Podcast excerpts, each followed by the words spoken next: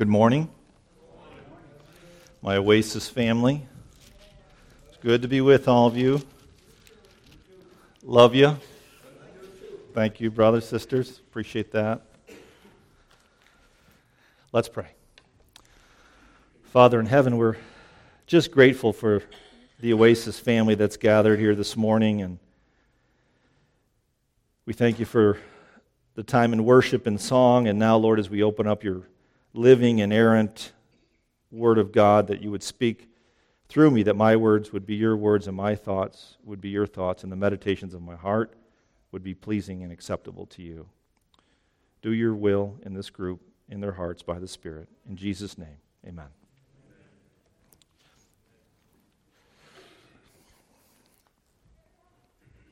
So I just want to remind you that kind of this visualization we've been talking about. I know most of you remember, but where have we been these last few? Weeks? What was the visualization we had? We're, we're in the courtroom. Thanks, Nate. We've been in the courtroom. That's the kind of the picture I wanted to plant with all of you. We've been in the courtroom, and we've seen this incredible presentation of truths out of God's Word. I mean, week after week, through as we work through the book of Romans, we've seen that we are all guilty.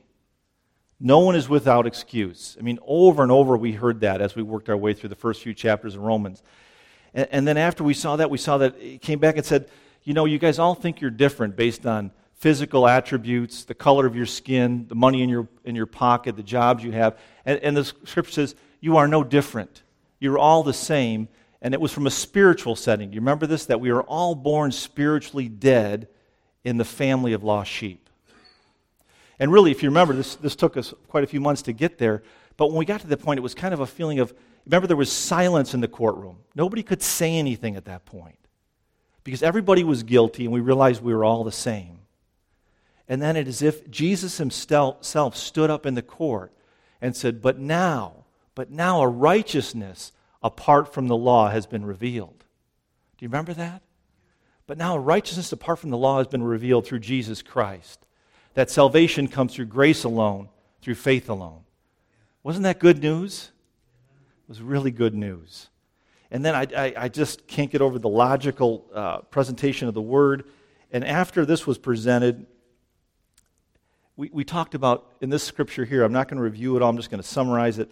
But we saw that then two key witnesses were called to the stand Abraham and David. And, and what he's proving here is, and what he's saying in the beginning of this verse, and I'm going to summarize, but he said, listen, if Abraham was saved by works, then we all must be saved by works. But if he was saved by faith, then we all must be saved by faith. And everybody in Israel would have said amen. And he go, and then Paul says, it doesn't matter what you say, rabbis and religious leaders, and it doesn't matter what I say. It only matters what the Word of God says. And then he quotes, quotes he quotes Genesis 15, 6. He quotes the Word of God to prove his case. He says, Abraham believed God, and it was credited to him as righteousness. So he, Paul proved to him out of the Word of God that you were saved by faith alone and grace alone. And it goes all the way back to Abraham.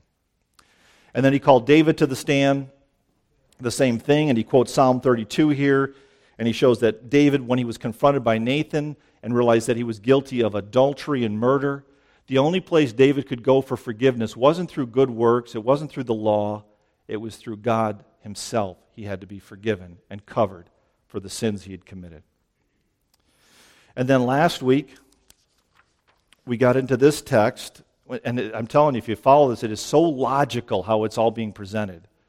It's so clear and, and, and easily understood. As he addressed the two big pillars within the Jewish faith, which was circumcision and the law. So I, have I've talked to you that you've been saved by faith alone. He goes, now let's talk about these two elephants in the room, which are circumcision and the law. Now remember, we, we talked about that this had spread to the church, right? You had all these new believers. By the way, everybody was a new believer then. Must have been a pretty cool time. There was no one that was born in the faith yet. They were all new believers. And, and so, but the Judaizers were going around to all these church plants of Paul and saying, listen, hey, I heard you accepted Jesus as your Savior. Amen. Congratulations. But you're not saved yet. You need to be circumcised and you need to follow the law of Moses. And this is creating a great disturbance. As you can imagine, even ourselves, if you've been born again and the Holy Spirit's living within you, and someone else comes up to say, Well, you're not saved yet. And so it was creating a great disruption in the church. So he had to address those issues, and he does it logically right after he calls Abraham and David. And look at this. He says, I'm just going to summarize here, but he, he basically says, I've already proven to you through the Word of God that, that Abraham was saved by faith. Now, let me ask you this question Was he saved by faith before or after he was circumcised? Right? And he goes, he, he proved through the scripture that he wasn't, he was circumcised over 14 years after he was saved. And can you imagine the silence within the Jewish community at that? Because up to this point, they believed that circumcision was how you were saved. And they said, let's go back to the father of our nation.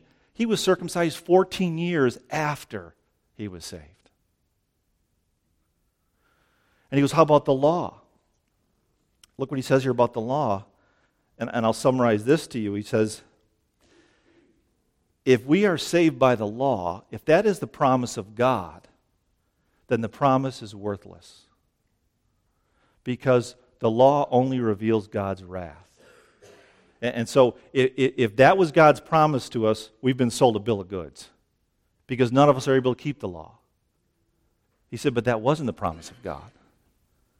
And he closes this part by the grace of God. He says, the circumcised and the uncircumcised are saved the same way.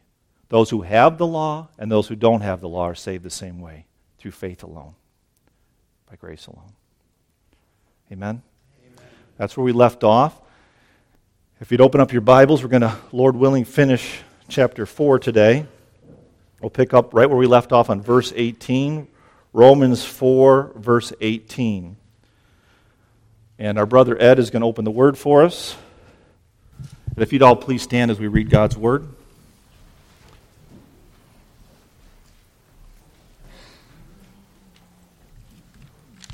Reading from Romans 4 18 25. In hope he believed against hope that he should become the father of many nations, as he had been told. So shall your offsprings be. He did not weaken in faith when he considered his own body, which was as good as dead, since he was about a hundred years old, or when he considered, him, considered the barrenness of Sarah's hmm. womb. No unbelief made him waver concerning the promise of God, but he grew strong in his faith as he gave glory to God fully convinced that God was able to do what he had promised. That is why his faith was counted to him as righteousness. But the word, it was counted to him. It was not written for his sake alone, but for ours also. It will be counted to us who believed in him, who raised from the dead Jesus, our Lord, who was delivered up for our trespasses and raised for our justification. May get a blessing from the reading of the. Amen. Amen. Thank you, Ed. Appreciate that. So if you, brothers and sisters, if you, if you think about it, sitting in the courtroom here of God, after he clearly presented that we're saved by faith alone, he clearly pr- presented that circumcised, circumcision didn't save anybody, the law didn't save anybody. I mean, what would be the next logical question? What does this faith look like? Where do I get this faith? Right? That would be the next logical question, and that's exactly what the scripture answers. let's, uh, let's look at this verse by verse. Uh, we'll start with verse 18. It says, In hope he believed against hope, that he should become the father of many nations. As he had been told, so shall your offspring be. Now, there's different words for hope in, the, in the Greek, and this there's the hope like we think of the world's hope which is like oh i really hope this happens. But there's also a different hope in the greek language which means it's faith it's belief it's something assured to you. And really what it's saying is here is he had faith he had complete confidence against all possible difficulties about all possible ob- uh, rejections or objections from the world you see what i'm saying and so that's the kind of hope he had. Now, we see part of the promise here. It says, So shall your offspring be. Let me show you the whole promise that was made to God, I mean, made to Abraham by God. It comes from Genesis, Genesis 15 and 6. It said, He, God, took Abraham outside and said, Look up at the sky and count the stars, if indeed you can count them. Then he said to him, So shall all your offspring be. Abraham believed the Lord, and he credited to him as righteousness.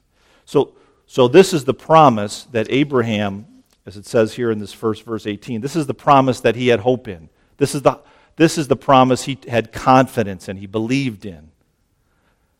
But it says that he believed this even though it seemed absolutely impossible. Absolutely impossible for this to happen. Are you with me on this? And, and why did it seem absolutely impossible?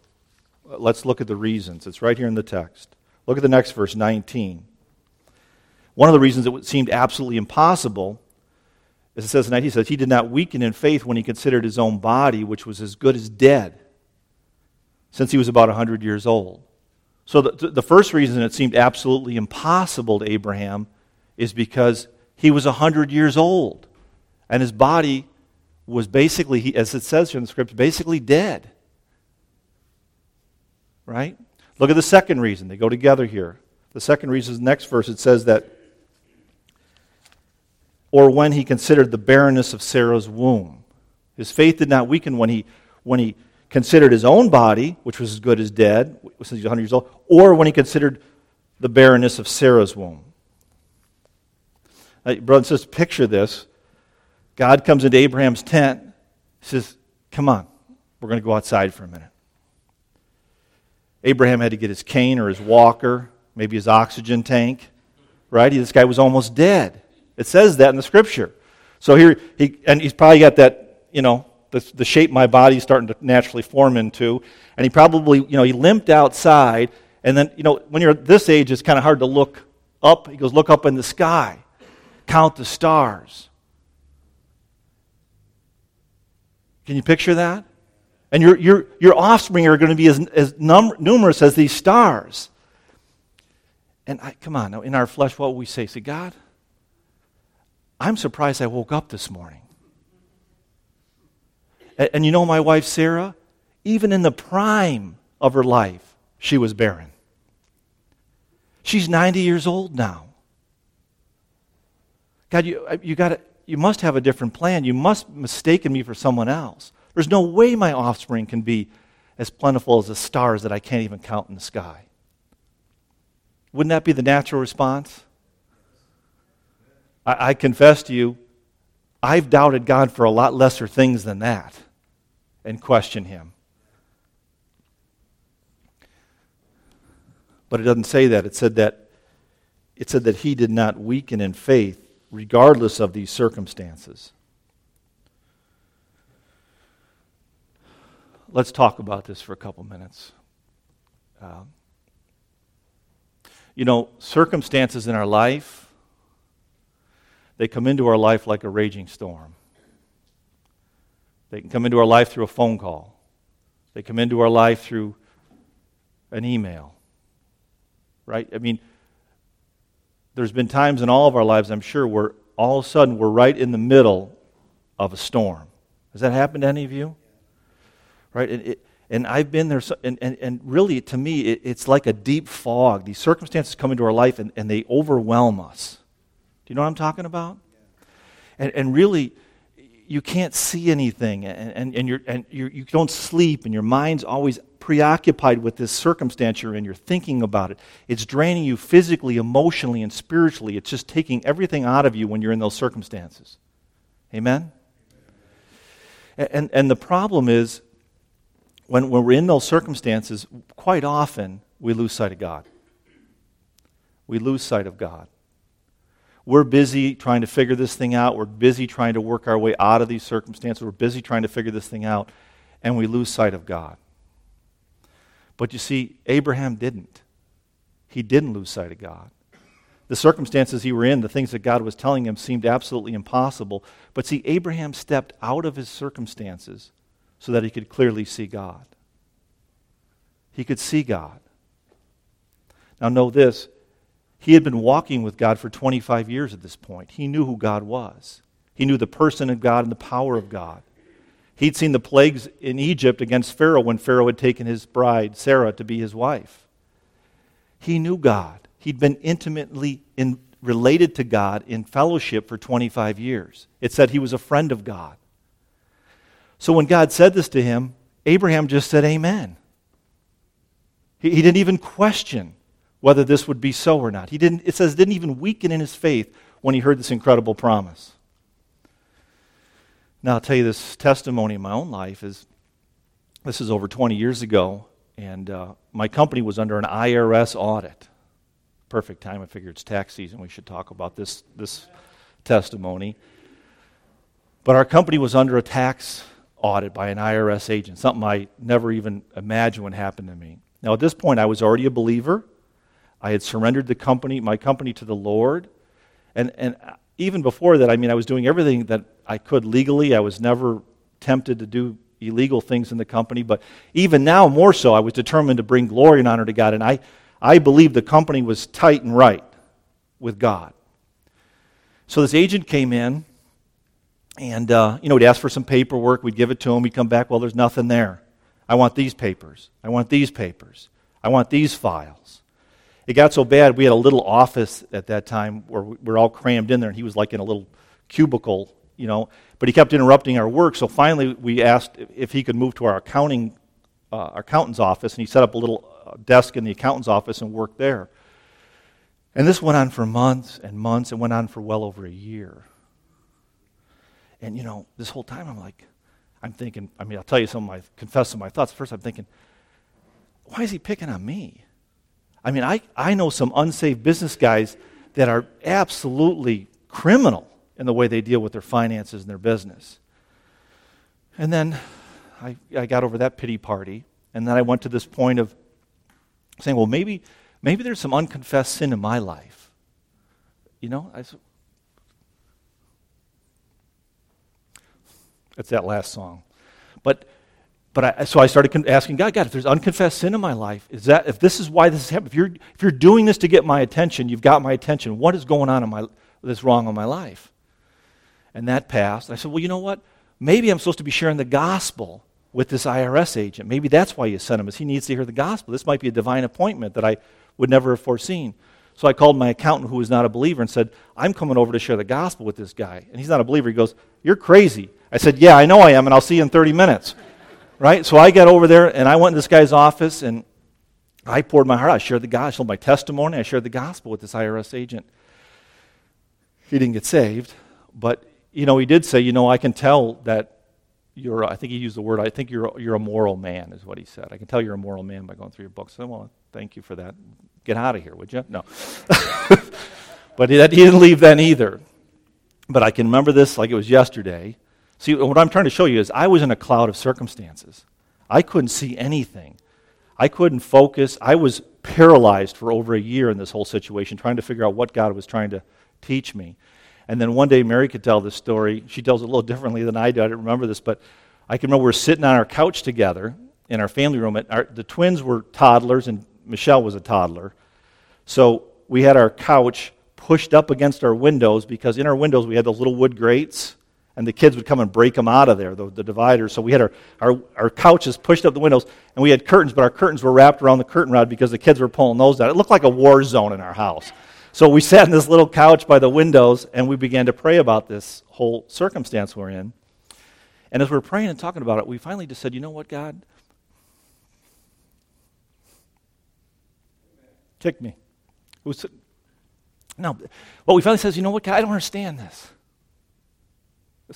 This, is still a fresh wound. I don't understand this. But God, if this is your will, we'll endure forever.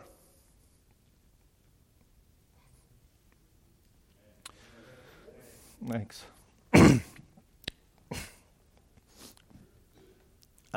What's bringing me tears is just how good our God is.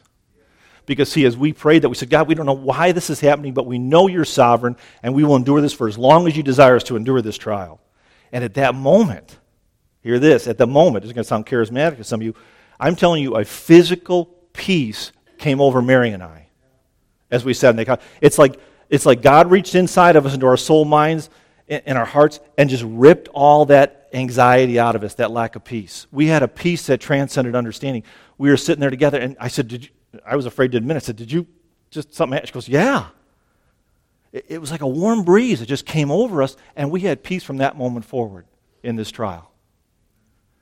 Because, see, God pulled us out of the circumstance. It took us a, over a year to get out of it, so we stepped back and we saw it, and we said, whatever it is, God's will, we're, we're, we're in.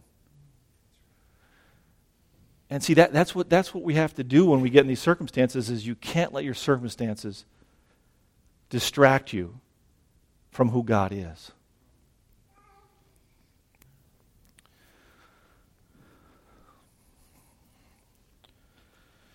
You know, and I, I'd say also that, you know, in these trials, these times of trials, is suffering is one of God's greatest teachers.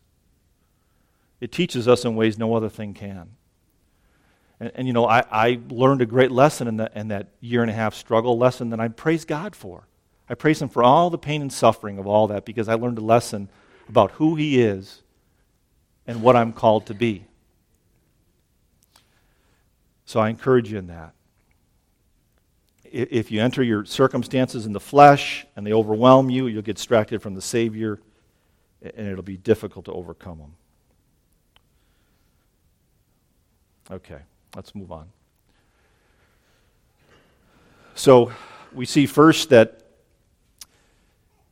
you know he believed the impossible first of all he was not distracted by the circumstances in his life did not weaken his faith look at this next one no unbelief made him waver concerning the promise of God. How's Charlie's ear doing, by the way? Okay, praise God.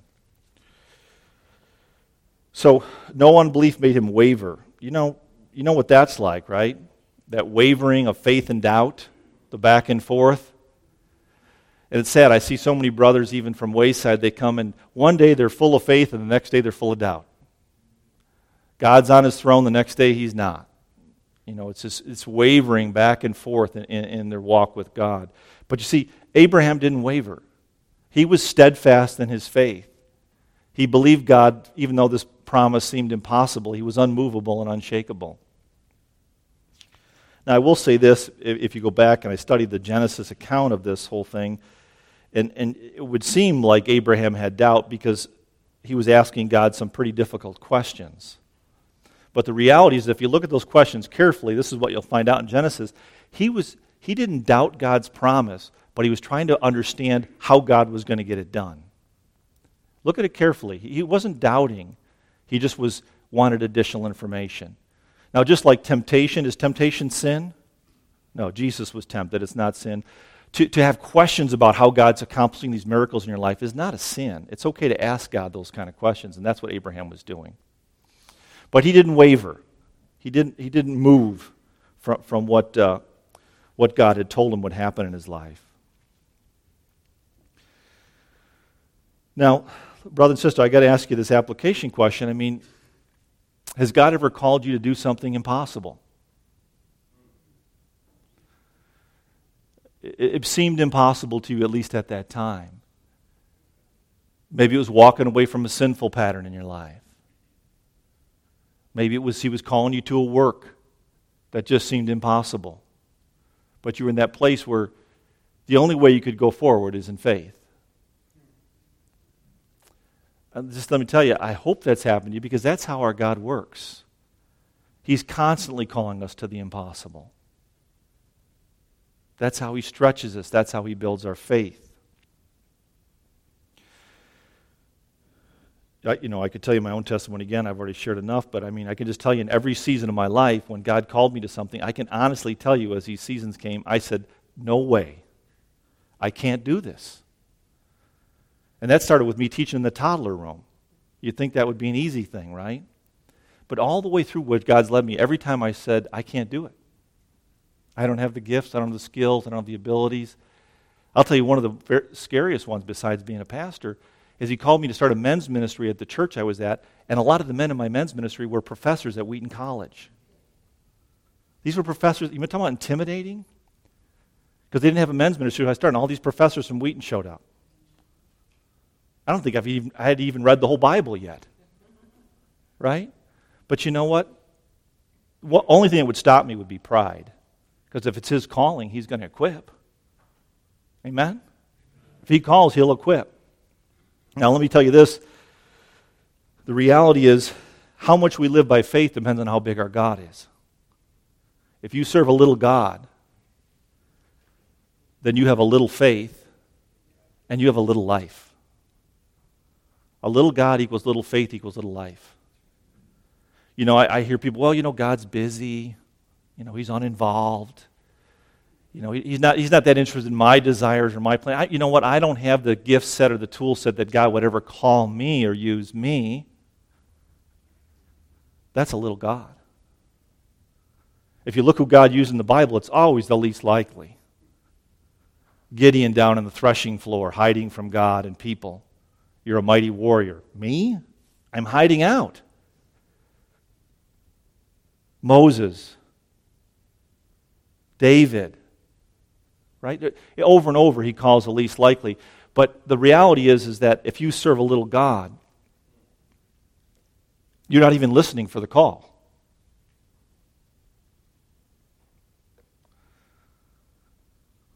But see, the, the real God is almighty. He knows everything because He created everything. He knows how you've been designed because He designed you. He has a plan for your life. He has a plan that He wants to use you mightily in this fallen and dark world. But you have to walk by faith. You have to get over yourself, get over your pride, and answer the call. That's exactly what we see in Abraham's life. So he didn't, he didn't look at his circumstances, or he wasn't weakened, I should say, in faith by his circumstances. The second thing is that uh, he did not waver and his faith concerning the promises of God. And look at this next one here. Is, but he grew strong in faith as he gave glory to God. I love this truth. Do you see this? He's praising God for a promise that has not even been fulfilled yet, as though it was. Isn't that awesome? He's thanking God for a promise. By the way, from the first time he made this promise to Abraham to the time he fulfilled it was 40 years. And in between there, Abraham all, had all kinds of trials and tribulations but he was faithful to God and believed he'd meet that promise. But here he is praising God for this promise that hadn't been fulfilled yet. You all doing okay? Another application point. Do you praise God for the promises he has made to you that have not been fulfilled? In your faith? Praise God for the promises he has not yet fulfilled, and you will grow in your faith. What has God promised you that has not been fulfilled yet? How about heaven? I assume since you're here, you haven't been there yet. But he's promised for all those who believe to spend eternity in heaven. To, to be, how about this? I'm looking forward to this one the older I get a glorified body. I'm praising God for my glorified body right now. I'm praising God that I get to live in heaven where there is no more sin. I get to live in the presence of our Lord. You praise God for those things. That Jesus Christ is going to return and make everything right. There's going to be a new heaven and a new earth. Do you praise God for those? things are real. Just like they were for Abraham, they were real to him because when God says it, it will be. And I've got lists and lists of promises I wrote down here. I went through scripture and searched all kinds of future promises. I recommend you do that yourself. And praise God for them because that what he says is true. Okay. Another one. There's so many good truths in there. Each one of these could be a sermon, but uh, we'll at least fly by them. Look at this next one. Fully convinced that God was able to do what he had promised. Fully convinced. What, let me ask you this. What are you fully convinced of? What do they say? There's only two things we can count on in life. What's that cliche? Death and taxes. If that's all you're fully convinced of, i I'll be praying for you. There's a lot more things to be fully convinced of than death and taxes. And I could go on a whole bunch of physical things, but let me just hit this. The only the things that truly matter is what you're convinced about, fully convinced about when it comes to God. Because here's the, here's the answer, brothers and sisters. If you have a little God, if you want to get a bigger God, you need to get in the Word and be fully convinced of who God is. You need to be fully convinced of who God is and, and how He sees you. And you do that by coming to the Word of God. So if you only have a few fully convinced on your list about God, you need to get in the Word and be fully convinced on who God is, like Abraham was after 25 years of intimate relationship. He was fully convinced of who God was in his person and his power. And he could totally trust God no matter what God said. Isn't that awesome? That's awesome. You know, I say it so often from the pulpit here, but this comes only one way, and that's through the Word of God. I'm sorry, that's what you have to do. You have to discipline yourselves to be in the Word if you want to be fully convinced of who God is. I can feed you and encourage you once a week, but that's not enough. If you ate once a week, how would that work out for you? You'd starve to death. But you know what? If you're spending 15 minutes in the Word a day or no time in the Word today, you're not going to be fully convinced of much. Sorry. It doesn't work that way. You need to be soaking in the Word of God. You need to be meditating on the Word of God. You need to be praying and praising God for the promises He made. You need to take this very seriously if you want to be fully convinced on who God is and His plan for your life.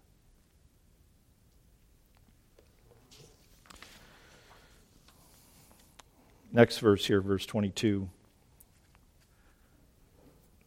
Look at this. That is why his faith was counted to him as righteousness. Do you see that? Because Abraham was not weakened in faith by the circumstances in life, I pray that we could be there, that as circumstances come in our life, as I gave you my testimony, we will not be weakened in faith, but we'll just embrace them because we know God wants to grow us through circumstances and He wants to be glorified through circumstances. And, and then look at this. So he wasn't weakened by circumstances, he didn't waver. Don't you want to be that kind of follower? That no matter what comes in your life, you're not blown around like a, uh, like a reed. You just stand firm and know that whatever God said is true. And as, then the third thing is he praised God for things that hadn't happened yet. He believed God's promises. And the last thing is he was fully convinced that God would do what he promised. And because of all those things, he was counted him as righteousness. Amen? I don't know about you, but that's the kind of guy I want to be. And then we'll close with this part here. This is the good news for us. Because really the question is where do we get this faith? Maybe someone's sitting here today and they're not a believer, they don't have this faith. But look what it says here. This shows the word. It says, But the words it was counted to him were not written for his sake alone, but for ours also. Do you get that? This was written for you over 2,000 years ago. Do you see the living Word of God? It wasn't just written for him, it wasn't written for Abraham, but it was written for you. It will be counted to, to us who believe in him, who raised from the dead Jesus our Lord, who was delivered up for our trespasses and raised for our justification. You know what that is, right? That's the gospel. That's the gospel that if you believe that Jesus came and lived the perfect life, died the perfect death to pay for the sins of the world, was buried, and the third day he rose again, and then he ascended to be with the Father, if you believe that, as Romans 10, 10 and 9 and 10 says, that if you confess with your mouth Jesus is Lord and believe in your heart that God raised him from the dead, you will be saved.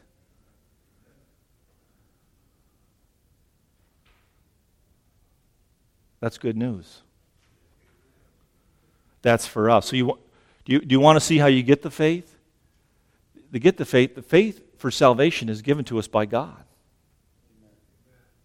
It's all God. So if you think you can earn the faith or get the faith, it doesn't work that way. But the reality is, once you get the faith, you're responsible for what you do with that faith, that saving faith. And we're seeing in Abraham's life a great illustration of a man that lived it right. Now, did Abraham look at his whole history? Did he fail? We looked at that already, right? Abraham failed.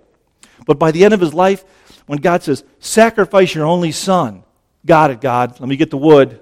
I'm on my way to the mountaintop. That's the kind of faith he had. Even with that kind of call from God, he was unshakable. That's where he wants us to be, brothers and sisters. He wants us to live that kind of a life. But I want you to see that first you have to have a saving faith. You have to realize your sinfulness and you need to surrender your life to Jesus Christ. Let me close with this, brothers and sisters. Uh, Satan, Satan does not want you to live by faith. He wants to make very clear to you all the limitations of this physical world. He wants to remind you that you're too whatever to serve God. He doesn't want you engaged in the supernatural, He wants to limit you.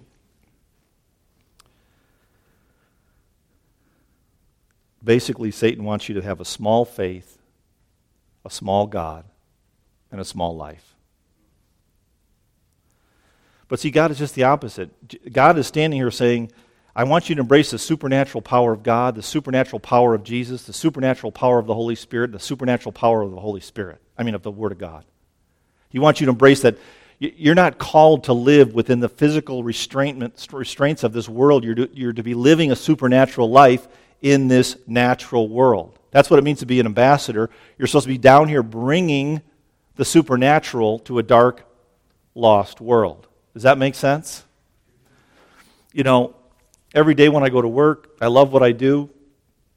And in the physical sense, I, I, love, you know, not everything about my job, but I love a lot of what I do in my job. And I look forward to it. But, you know, every day before I leave the house, what I'm most excited about is my supernatural day. Where's God going to use me today? What divine appointments am I going to get? I, I'm always most excited, prayed up, read up, studied up for the supernatural part of my day. Is that true for you? Every day, are you looking forward to how God might use you this day? He wants to use each one of us every single day. If we're ready and available, He will use us. You know, this. I'll just tell you this last testimony. We'll close, but this last Friday, you know, same kind of process, and I got to work, and there's one employee who's a little bit difficult. Will remain nameless, but you know, I'm praying for a divine appointment. This difficult employee comes into my office, and I'm like, oh, boy, how can I get him out of here in a hurry? I got a lot to do, right? And I kept praying in my head, and I realized that that was my divine appointment that day.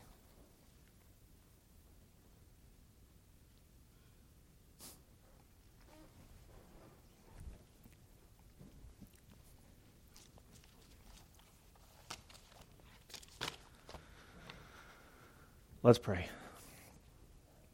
Father in heaven, we're just grateful for, for your word this uh, great example for us to, to read and study and believe and follow, this, this great man of God, Abraham. And Lord, I pray for each one of us that uh, we will look at circumstances differently, that we won't let them take over our life. We won't live in the fog of circumstances. I also pray, Lord, that we would have a faith that doesn't waver, that we're steadfast in, in what we know about you, God, and your person and your power. Also pray, God, that we'd be the kind of people that would praise you and glorify you for promises that haven't even been fulfilled. And I, I, pray for these dear brothers and sisters and myself that we would be more and more fully convinced about who you are through your word. We love you, Lord Jesus. In your name we pray. Amen.